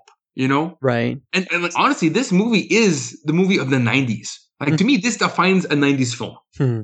You know, um. So Hmm. yeah, well, Forrest Gump, whatever, but like Pulp Fiction, th- to me, this was the movie that really rewrote future films. But does Pulp Fiction really feel like an Oscar-winning movie, like uh, like the typical uh, film that's going to win an Oscar? Not to me, it doesn't. You know, really? Oh, Forrest Gump feels more like that. You know what I mean? And I'm not. And that's not a that's not a dog on um, Pulp Fiction. It's a dog on the Oscars. well, to me, it's maybe more the voting uh, academy. You know, yeah, that's what I'm referring to. Right. Uh, so it's like if you play somebody like like they made a joke in the Tropic Thunder. You know, if you play somebody that's uh, got a disability or whatnot, it kind of guarantees you an Oscar. yeah. You know, Yep. um. So and technically, there was a small waterhead moment in uh, the whole Butch and uh, Butch and uh, his girl when he uh, when he plays. Uh, he jokes about her about be, her being a waterhead. Do you remember that? oh, uh, I can't say I do. No. No, uh, maybe because I've seen it twice in the last three days. Right. Anyways, but yeah, it just it, it's too bad it didn't win an Oscar. I think it deserved more than just a screenwriting Oscar. hmm Um, but uh, yeah, th- to, to me, this is a tour de force. Abs- no, I, I I agree with you wholeheartedly on that. Absolutely. Um, I love the when after Butch has his fight, there's that obvious rear projection. Yeah. In the taxi cab. I mean, just it, another moment that harkens back to the the square moment uh, as just something that's overt and uh, different. Mm-hmm. But I I absolutely love the drug dealer. Uh, what was his name? Lance. Yes, Eric Yeah. Stoltz. God, Yeah, he's, he's so fantastic in this. He really is. Uh, him, the interaction between him and his wife was really funny. I mean, what an enjoyable group of characters they are. It's a great dynamic. Mm-hmm. Now, did you know that uh, Michael J. Fox was first cast for this role? Was And they had to do reshoots because it didn't work out with him and John Travolta? I didn't know that. That's fascinating. I just made it up. Oh God, see, we don't know. You could have made all this shit now. You're No. throwing your credibility right out the fucking window. well, just because, you know, Eric Stoltz had the role of Marty McFly in Back to the Future. That's right. Yeah. In my head, it was funny. Sometimes it doesn't work. Oh, you're just too smart for me. That's all there is to it. It's the booze talking. I'm real not that witty. Oh man. But yeah. Stoltz is amazing in this role. Mhm. Uh, he's the guy you kind of want to hang out with. You Yeah, know, Like, you don't have to dress up. Just wear your house coat. You know, Oh man. So one of the, you know, defining scenes I think eh, with Butch is obviously uh, once he kind of has that rundown with, uh, which is just such a ridiculous way to get into it. You know, um, Marcellus is walking across the street with what looks like coffee and donuts, and he just stops and sees him. that's Uh, exactly what it is. You Yeah. want to hear something that I did not know up until today? Legit, it's on the comedy track, uh, commentary track. So Butch, right? He goes back to his uh, his apartment to get the uh, get the uh, watch. Mhm. He makes a lot of noise, right? Mhm. He does the pop tart. You know, he's banging with uh, you know with cupboards and whatnot. I was wondering how he wasn't they, Vinny uh, Vincent Ex-. Exactly. Vincent's in the bathroom. Why is he coming out guns a blazing? Right. and you got that machine gun with the silencer on it that's just on the counter. So get this. So this is after Jules has his epiphany, right? Okay. So Jules and Vincent are no longer partnering together. Mm-hmm. Marcellus is pissed off that Butch killed his other fighter and threw the fight that he fixed. Right. So he teams up with Vincent and they go to his apartment. The gun on the counter is actually Marcellus's gun. And the reason why Vincent doesn't uh, make a big deal about the noise is because Marcellus went for a coffee run. And Vincent Oh. assumed, right. right? So Vincent assumed Marcellus had returned to the apartment.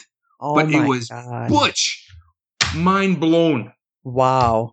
right? Yeah. Yeah. That's fucking awesome. Yeah, I, Uh, Wow. made no sense. I'm like, that is yeah, if, if I'm Vincent and I'm hearing rustling, Yeah. obviously it's Butch, so I'm gonna fucking shoot through the door. No, God. he thought it was Marcellus because Marcellus wanted to get Butch so bad he joined Vincent in the fucking stakeout. Wow. Yeah, I So when you- love it. It all makes sense. It's not spelled out for you at all, but I No, love it because it makes sense. yeah. That's awesome. Yeah, I I thought I, I just blew me away because like you know he's walking i- i- in the same area. But the thing is, I don't know how big he drew, how far he drew, he drove away from his uh, apartment up to he meets up with uh, with uh, Marcellus at the intersection. It didn't look like far. It only looked like a couple because the same song was playing. It only looked like a couple feet. And that's the only way for you to know how is because of the song. That's the only way you can uh, determine the duration of time he's in the car. Gotcha. And yeah, he's got coffee and donuts is because he actually went for a coffee run. Wow. Yeah, Very cool. very very cool. Yeah. and so the, the the scene that this all leads up to is obviously the the the rape scene, which is just, I mean, seems so out of left field to me. yeah. these characters, you know, these these redneck characters just in the heart of LA here, and uh I don't know. Any any thoughts on that scene that are, are worth talking about? probably Oh. some of the best quotes that you hear even Yeah. now. I hear them like when we do raids uh, in in uh, my online games. I'm gonna get medieval on his ass, Mhm. and, uh, and a few other ones. Uh, it the some of the better quotes from Marcellus come from this scene. yeah, I'm pretty fucking far from okay. yeah. Yeah. Even though Marcellus is probably the most evil character in the film, Mhm.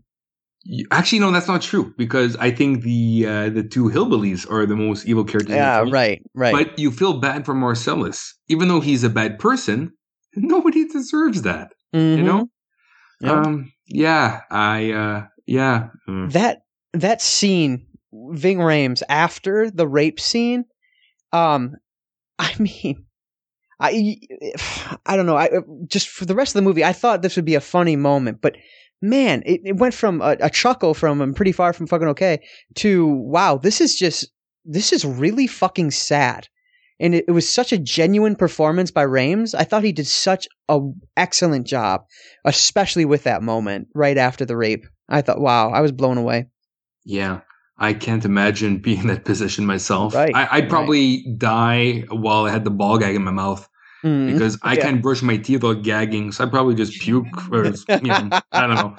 I'd probably just choke my own puke and die. right, just the the uh, practicality of it all. You're dead. Yeah, I'm just, I, I'm not good for that scene. I'm not into the, the fetish stuff. Um, but, uh, yeah, no, it, wh- what's funny is that I thought that Zed was actually a cop. Uh, yes, I just he's noticed the that this security time. guy. Yeah, I just Exactly. How Yeah. fucking perfect! Yeah. I don't, just the personality is. I mean, goddamn, how fitting! It just works so well. And no offense to Rent-A-Cops, but None. just those that I know, and I know a few from working in you know mall situations and whatnot. Just wow, how fucking what a brilliant choice! I always thought he was a cop too until I watched it this past time. Yeah. And obviously the guy was Canadian because his name is Zed. Zed. So I don't know what QT has against Canadians, but you know, whatever. Shoot him in the balls. I don't care. oh man. And, and really, the whole gimp. There was no need for that. Uh, wh- I know. Right? What was that? Why was that? Like, I didn't understand that at all. Yeah. Um, again, I'm not into that scene at all, so I don't know the ins and outs of it. I I don't either. What's I didn't know the need. You know, like you didn't. First of all, having him in the crate is one thing, but then to wake him up to watch Bruce Willis, which really wasn't necessary because it was you know tied up to a chair. Right. And then you actually, you know, tie up the gimp. So if he does get away, the gimp can't really go very far. Mm-hmm. You know, um, it just adds to the quirkiness of the film, which works because I'm like, oh, these guys are really into what they're doing. You know, Mm, yeah. but yeah, I just don't, I just don't get the actual role of the gimp in whatever scenario they had planned. That's you know, whatever. So, do we know what the business agreement that the the boys in the beginning of the movie got in with Marcellus was? It just drugs, or was there something more to it? I Do have we- no do we idea. I don't know why they have the briefcase. Right. Uh, it, the way it looks, it looks like a double cross. mm-hmm. Um, but uh, it's it's I have no idea. Okay. Well, I'm just curious. and if you're going with the theory that um, Marcellus did make a deal with the devil, these guys would be like the middlemen, and the middlemen kind of screwed him over, so he's going after them to get it back. Yeah. I love the moment when he shoots him in the face. Oh man, I shot Marvin in the face, and it was I was fucking dying laughing. Oh yeah, I So love that. See, I funny. forgot how much I loved that scene mm-hmm. because I, I I remember it, but it's another thing get to watch it again when you haven't seen Pulp Fiction in a few years. like, oh man, I shot Marvin in the face. He's like, you must hit a bump or something. I just, oh, I, I die every time. I didn't hit no motherfucking bump. Well, oh, that, that- and when they're cleaning up the car, oh, and he's uh, like, you, "You're you're running me in the red." Oh, you're running red. they just come on. the banter between the two, and that that that whole sequence is fantastic. I absolutely love that. I love when Jules freaks out about Vincent getting blood on the towel. Yes. How Yes. fucking perfect. Jules, uh, Jules is a very uh, polite gentleman who Right. does really um, dark jobs, you know. but like the the guy is all about keeping everybody happy, you know, but still, you know, getting the job done, which I like. I love when he tries to to wow this coffee. We didn't need no gourmet shit. Yeah. okay, So- so, mind blown number three regarding go that scene. So I'm watching this film. Okay, they're at Jimmy's house, Quentin Tarantino's character. Yeah. and he's freaking out that you know they've got this body and they're there and his wife's getting off work in 90 minutes Right. the body situation why is he so freaked out to have his wife come home that it's going to go straight to divorce kind of weird right Yeah. so apparently is that and okay eh, to back up even more Mhm. how does Jules know Jimmy and back and forth? Uh, right. Yeah. Jimmy seems like a regular suburban Ex- guy, right? Exactly. Exactly. So, from what I got from the commentary track, Mhm. is that Jimmy and Jules were partners and they worked for Marcellus. Hmm. Jimmy, Jimmy meets, yeah, Jimmy meets Bonnie. Bonnie's like, uh uh none of this stuff in my house. If, Right. if you want to marry me, you'll have to leave your leave your previous life.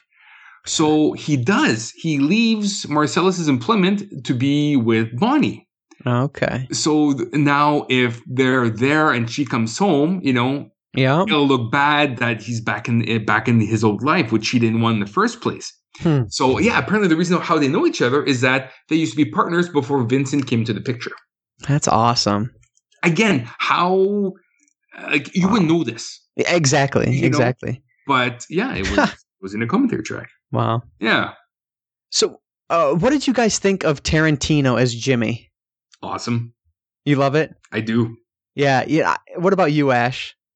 He, it's Tarantino playing Tarantino in a Tarantino movie. Even Mhm. even in Django, when he plays the Australian guy, it's Tarantino playing Tarantino in a Tarantino movie.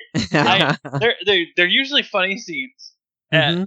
I uh, I don't think Tarantino can act all that well. To be No. honest. No. No, he not- Uh, but uh, I think the best performance he gives is in From Dusk Till Dawn when he's playing Clooney's brother, Yeah, and, and and that that kills me every time because he's so freaking weird. Um, but yeah, no, I, I mean, it, it works for the film, but I just he doesn't he never wows me at all. So yeah. I mean, that's I think what it is. It's just it's not a good performance. I don't think, but I think it just works for for whatever that he's going for. It works. he's Um, a great cameo guy. right. I just don't want him to lead. Y- you know? Yeah. Absolutely. Like I think Dusk Till Dawn is his biggest role. I that, that's what I was thinking. I think so too, because I know he has another like cameo type role in uh, Death Proof, or I'm sorry, um, Planet Terror, Oh, he does, yeah. which is on the you know the double But- feature with Death Proof. But, But that's a total cameo, though. yeah, You know, like he he's on, he does his funny uh, shtick, and then he's he's you know spoiler, he's gone. exactly. Yeah, So, I think kind of jumping toward the end here, I it's it amazes me how well Tarantino can film a standoff and make it just so intense. I love it, and he does such a great job with it at the end of this one here. Um, it's not qu- it doesn't quite have the the same impact I don't think as the end of Reservoir Dogs, but it's Yeah. pretty damn close just in terms for, for it's pretty close in the world of this film at least. Um, and of course you have you know Honey Bunny, Jules, and then uh, eventually um, uh, Vincent. Vincent comes back out, and it's just such a just such a cool scene, such a really well done scene. I love that. yeah. And it's not his first time he's done it. You know, he did Reservoir Dogs, and Mhm. he's got a similar Mexican standoff in um, True Romance. Okay, You I've know, not so seen True Romance. I, I like it. I've only Yeah. seen though I think once or twice, but I really dug it. yeah, Gary I like Oldman is amazing. yeah. True Romance was well, technically True Romance would have been my first Tarantino film, but he Okay, didn't direct. He didn't direct it. He just wrote it. right, right. Yeah, for pennies. I think he got like ten grand for his screenplay. Oh wow, Yeah. jeez.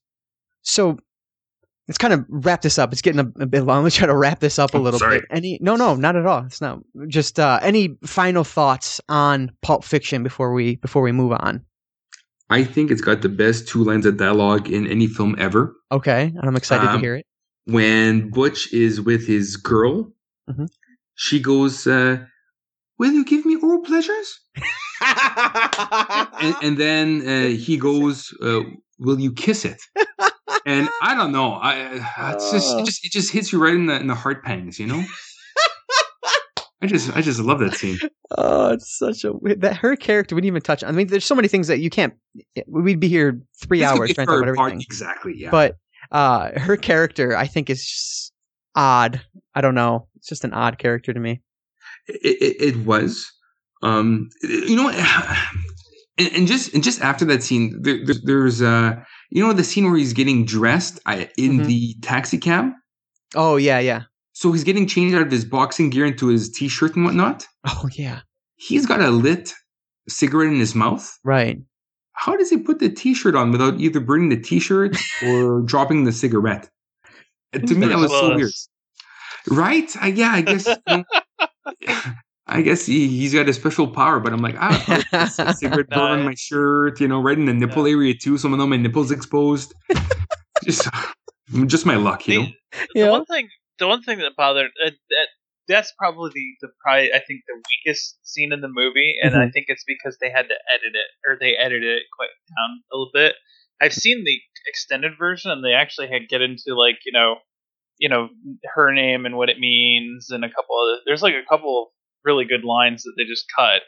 And Huh. it's just like that whole sequence to me is almost completely disposable, other than the and then him talking on the phone about you know how much money he's gonna make from it. right. But I mean, Esmer, is it Esmeralda? Esmeralda, that's uh, Yeah. yes. I mean, Yes. that whole sequence there, like you could almost exit, uh, you know, edit out the taxi ride, and I don't know that the movie loses a whole lot, which Yeah. is kind of disappointing. hmm Yeah, I mean, you're right. Yeah. But I think what's amazing, though, is I mean, the movie's long, you know, two and a half hour movie, but it never felt like it to me. No, Um, it doesn't. It just, it's always interesting. Uh, whether or not it's always moving forward is debatable, I guess, but it's always entertaining. It's always interesting. I'm always engaged. And that's it what grips you. Yeah, exactly. And that's what I I absolutely love about Pulp Fiction. It doesn't matter how many times you watch it. It's just it's so excellent every fucking time. And it's funny, like to this day, I've still never ordered blueberry pancakes. I should well, you get maple they might not syrup have and them. Five sausages. Five Yeah. sausages Yeah. exactly because even though I already have a pot belly, I, I think uh, Oh. yeah, and a piece of pie. And- and for too breakfast? Any anytime's good time for pie. Okay. well, we found Marc's favorite character. I relate to her so much because I cry like that. You know? Look, when she's crying, when she starts crying, when uh, he comes back with the chopper, Oh yeah. she asks him if, he, if he's okay. He's like, "I'm fine, babe, I'm fine." And she's just, she goes from like a smile to crying. Mm-hmm. Oh, that makes me laugh so much. I like her. She's weird, but I like her. the, I mean, I, I- I like that moment because like the reason is is because she had been worrying so much about Yes. him. Yes. You know, that's why I like that. But I see. These I- cell phones. I, s- I still that that that that shows up on the soundtrack. Uh, that line where she's like, "Whose motorcycle is this? It's Chopper, baby. It's Whose a- Chopper is this?" Zed. Zed's dead. Yeah, yeah. Who's dead? Zed's dead, baby. Zed's Yeah. dead. Zed's dead. Love yeah. Uh, yeah. I love that line. That sequence. So it um Ashe, what do you what are your any final thoughts on this one? I kind of gave mine away there. What what about you? Final thoughts? Um, honestly, I think this is probably his strongest uh film out of the lot. I um, cu- and I loved Kill Bill, and I think Kill Bill and I and Django blew me away. Um, but uh, I think Pulp Fiction is probably my favorite out of his. Um, so I yeah, even now because it does it still holds up really Yeah. well. So Absolutely. yeah, I'd give it I'd give this one a four out of four. Awesome. What about you, Marc? What are you giving this star rating wise? Oh, I give it a four. Yep. Easy. It's my favorite film. Uh, part nostalgic, you know, because I find some of his later films are really strong as well. Yeah. Um, but yeah, I just have a blast every time I watch this. You know, um, every time I do cocaine, I think of Uma Thurman. every time I do heroin, I think of John Travolta. You know, uh, every time I shoot somebody in the head, I, Yeah. well, I think of Travolta again. Yeah. Um, yeah, no, I, I, I just love this movie. Um, I can't give it enough praise. We could do a three-hour podcast on this. You know, I, yeah, like absolutely. we've skipped so much stuff. We could Right. do a redux uh, down the line or something. right, yeah. But uh, yeah, I give it. You know, if I could give it more than four, I would. Mhm. It, this movie was is right up my alley. Yeah, absolutely agree. Definitely a four star film. Uh, you know, one of my one of my favorites all time, let alone one of my favorite Tarantino films. And um, eh, uh, you know, kind of going through, I kind of want to put these in order. What we, you know, from from our favorite to least favorites, which you know, even our least favorite can still be a great film. Obviously, um, I think all of us would agree that it would go Pulp Fiction, Reservoir Dogs at this point, right? Yeah, Yeah. it is for me. Okay, perfect. Excellent. So I guess that is Pulp Fiction. That was fun to talk about, almost as fun as it was to watch it. So that's always a good thing. So let's move forward here. We are going to be talking about Black Mirror, Season 1, Episode 2, entitled 15 Million Merits. This episode was directed by Euros Lyn and written by Charlie Brooker and Konnie Hawk. Hawk. H U K. I'm sorry, H U Q. So, a little synopsis here 15 million merits. It's set in a futuristic world where uh, kids on their 21st birthday are sent to some facility of some sort to pedal to keep the power on. They earn merits as they do so, and uh, that's how they pay for food and entertainment and virtually everything there. So, our main character, Bing, he meets Abby, and he wants to get her on the facility's singing competition, which is called Hot Shots. Once she gets on, though, things don't quite go as planned. So, initial thoughts on 15 million merits. Uh, Marc, start with you. Um, this is my weekly reminder that I should get off social media. Um, I yeah, um, I didn't like this one as much as episode one. Okay. Um, I I still kind of I, I I don't know. It's like you know we are all automatons looking for things to keep us occupied. You know, Yeah. um, like these guys on the bike. You know, they're, they're just you know going and watching media all day long Mhm. playing games, um, never seeing the outside world. It's like we're all connected and we're always connected, Yeah. and it's hard to get disconnected. hmm Um, But does it ever go any deeper than that? Would be my question.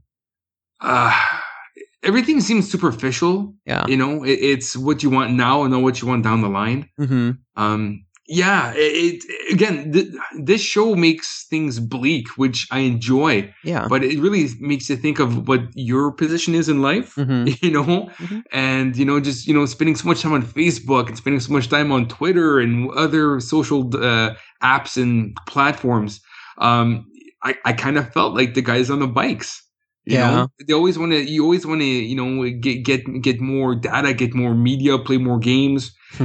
and you can't really step away and go outside and play you know hmm especially in this one where you know like it's either you're at work or you're back in your little small cubicle room Right. um, yeah, not a life I'd like to live, but at least I'd be fit though, Hey, Hell yeah, you would. because you know I don't want to be part of that yellow brigade. Right. Right. Yeah. Yeah, I, I wish I I wish more was made of that than was in the episode. The Yellow Brigade there. Well, yeah. Um, like this episode, you know, you watch and I think it's six one minutes long, Yep. and it almost felt like it was a ninety minute movie, and Right. it could have been. Um, and that what's good about anthology shows is that you know it gives you a, a glimpse of another world, but doesn't answer all the questions. You know, hmm Um, so you want to be in a gray sweatsuit, you want to be in the white uh, or in the yellow in the yellow uniforms, cleaning up or you know getting uh, insulted and uh, demeaned on that other show that they watch where people are being shot with uh, water cannons and being fed force fed pies and cakes. Brother Guts. Yeah. Is that what it was? Okay, I couldn't Yeah. read the Yeah. title. Yeah, yeah, I don't know. Um, bleak world, don't want to be part of it. Glad I'm here. All You know. right. And what about you, Ashe? What are your op- uh, kind of initial thoughts on on this episode?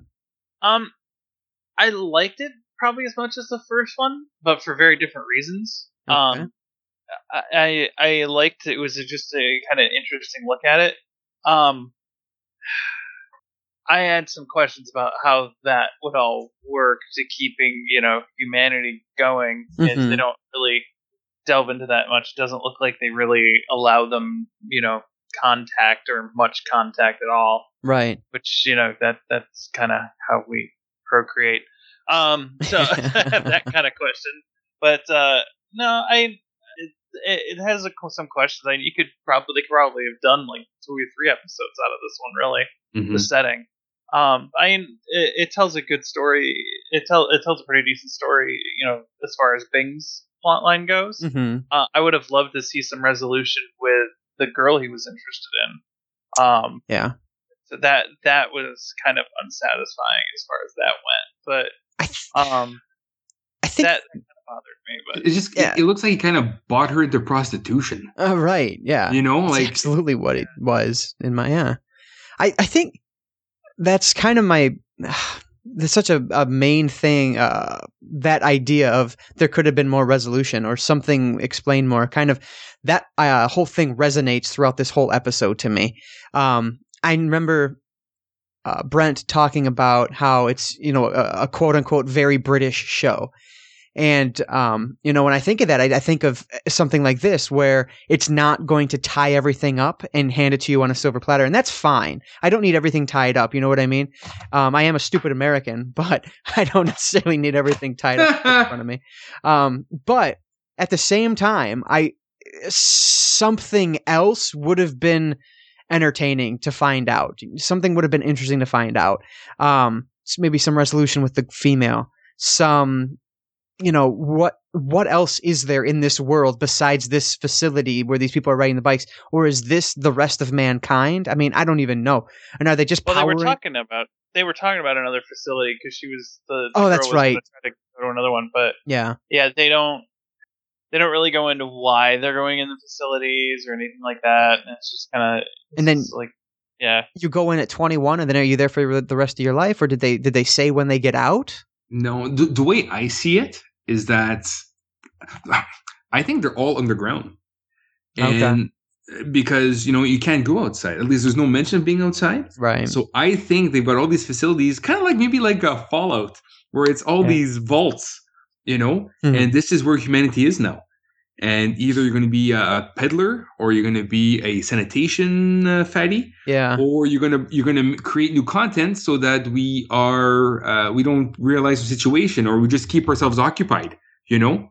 So like with Abi, all the singers were there, but oh, you know, um, you're hot, and we need more porn stars Yeah. like that whole thing when uh, Judge Wraith, you know, she she comes out and he's like, "Show me your tits, show me your tits." That was shocking to me. I didn't. It expect was It. it. was very shocking. I did not expect that, and I'm like, "Oh, we're gonna see your boobies." I know. Um, Got a little you know, excited. I was like, oh, okay. That's- that's- honestly, I, I was, I was like, "Oh, maybe we'll see your boobies." Um, but uh, yeah, so it's like they're you know like this hotshot show is just to create new content to keep distracted from what we're really dealing with in real life right. being underground, having to power your, your facilities Mhm. uh, via pedal bikes.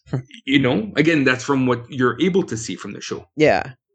See, I think there were some really interesting uh, choices here, really cool uh, ideas that are talked about. You know, um, the idea that you have to watch the ads, and if you don't want to watch the ads, you have to pay to skip them. And if you look away, the ad stops into, and it makes this obnoxious beeping until you continue looking at the ad.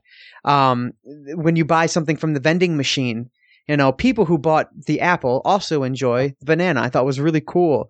Um, uh, commercials as you're looking in the mirror, the way you pay for things. I mean, just some really, really neat, uh, kind of terrifying ideas Mhm. that feel like they could be something that could happen in our future. You know what I mean? Yeah. But okay, so congratulations for part one. You know, you've presented some awesome ideas and a cool, interesting uh, life to lead.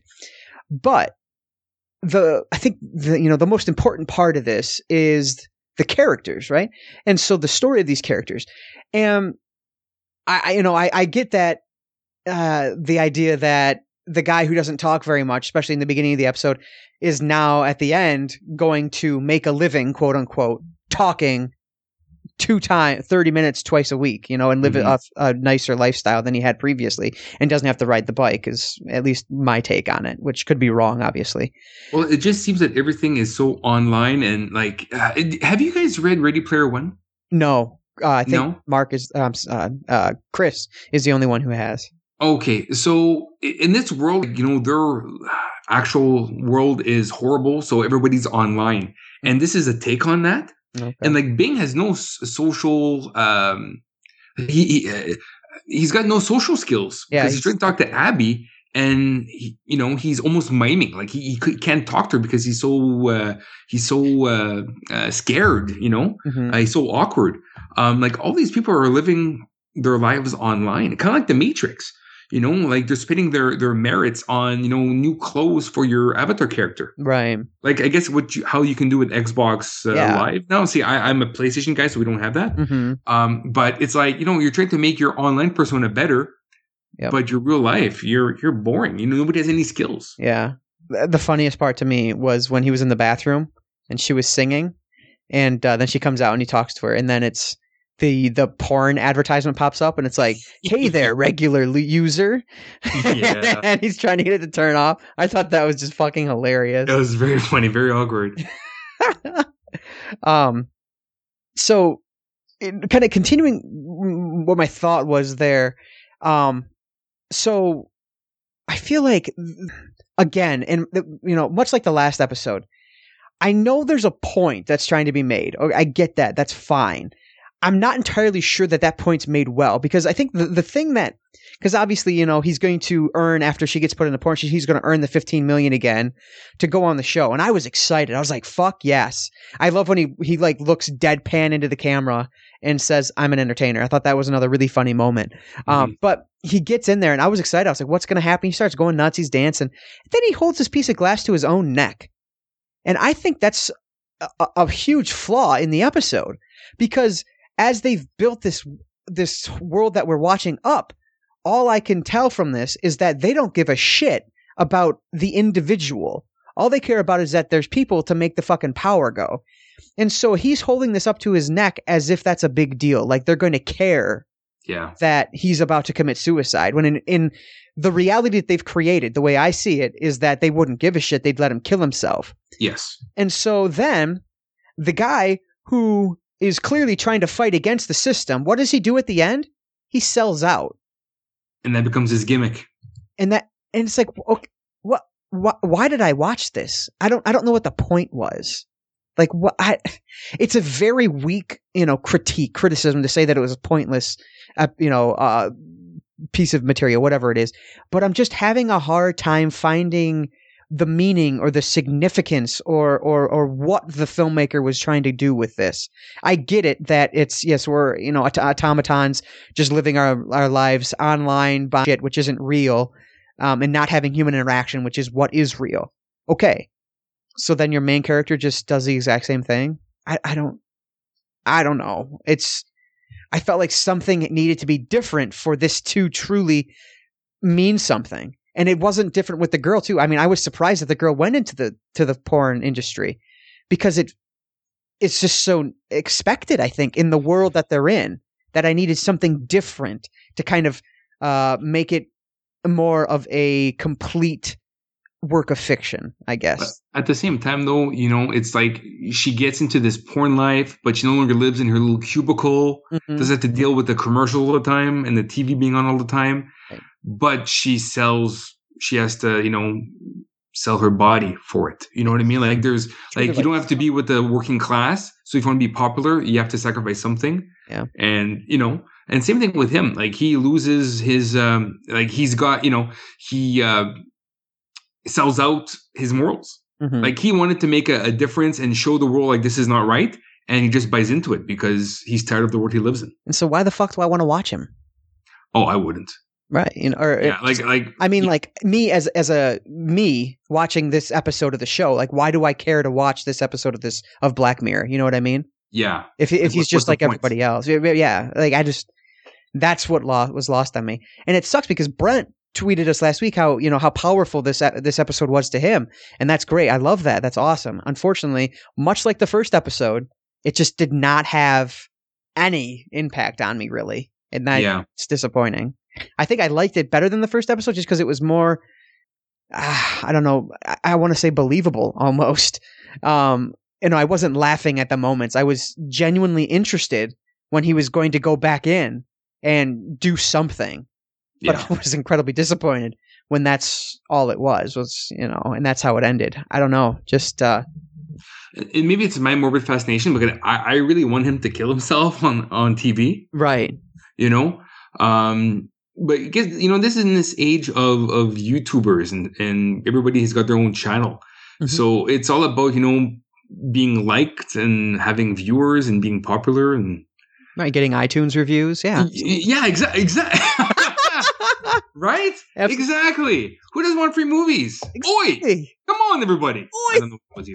oh, that's but, Tarantino-rific. Uh, ah, that was my line for the end. Oh no, I blew it. son of a bitch. but uh, yeah, so yeah, uh, you know, in a way I can understand, and I I see us moving into like that direction, mm-hmm. just not as harshly, you know. But it's like you know, media being stimulated twenty four seven. Mm-hmm.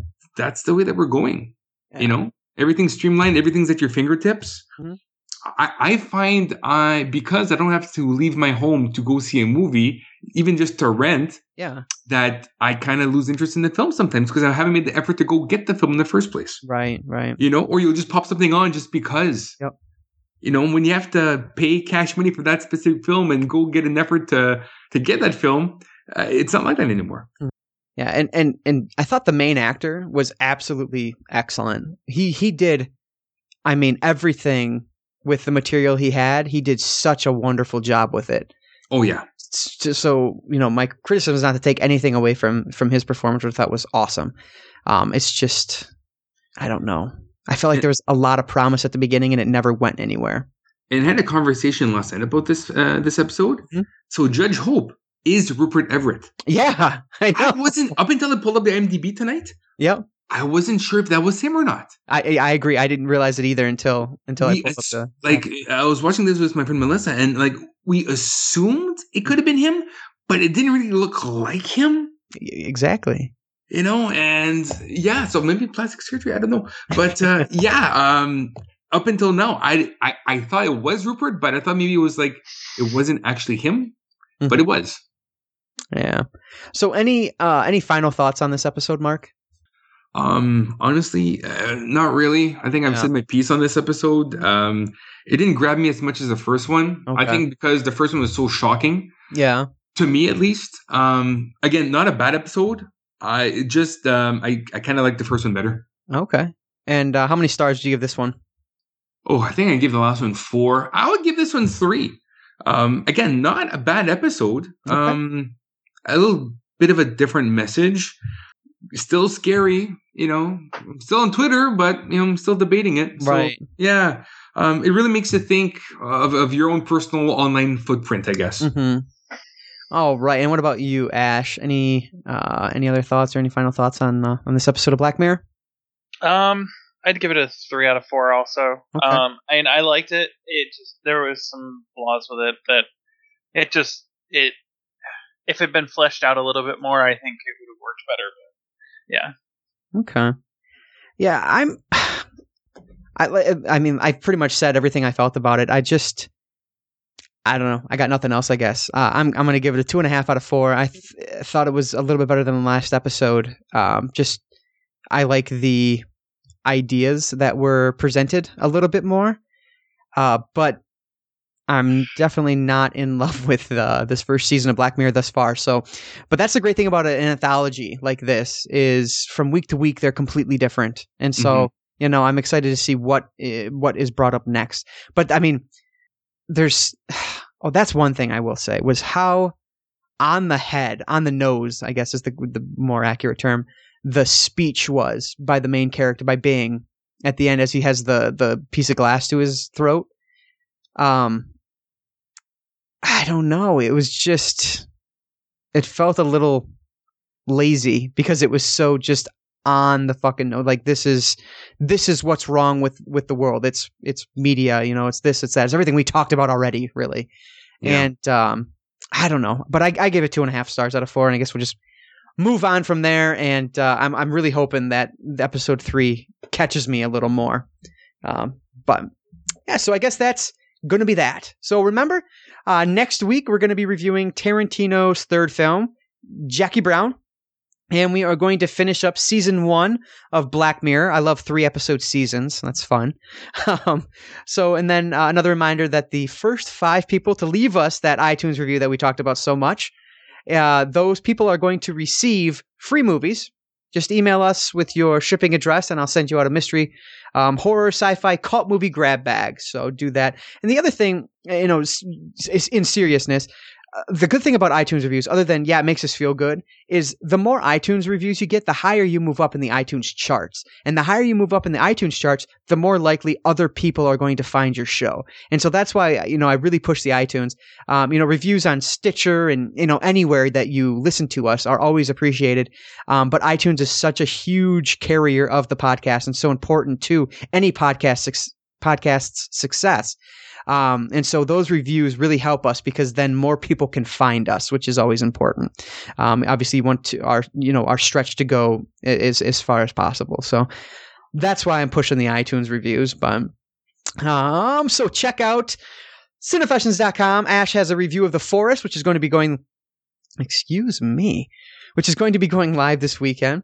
And always a um, big thank you to Marc and a big thank you to Ashe. Thank you guys for joining me. I had a lot of fun talking about one of my favorite films. Hopefully, you guys had some fun too. Yeah, it was okay.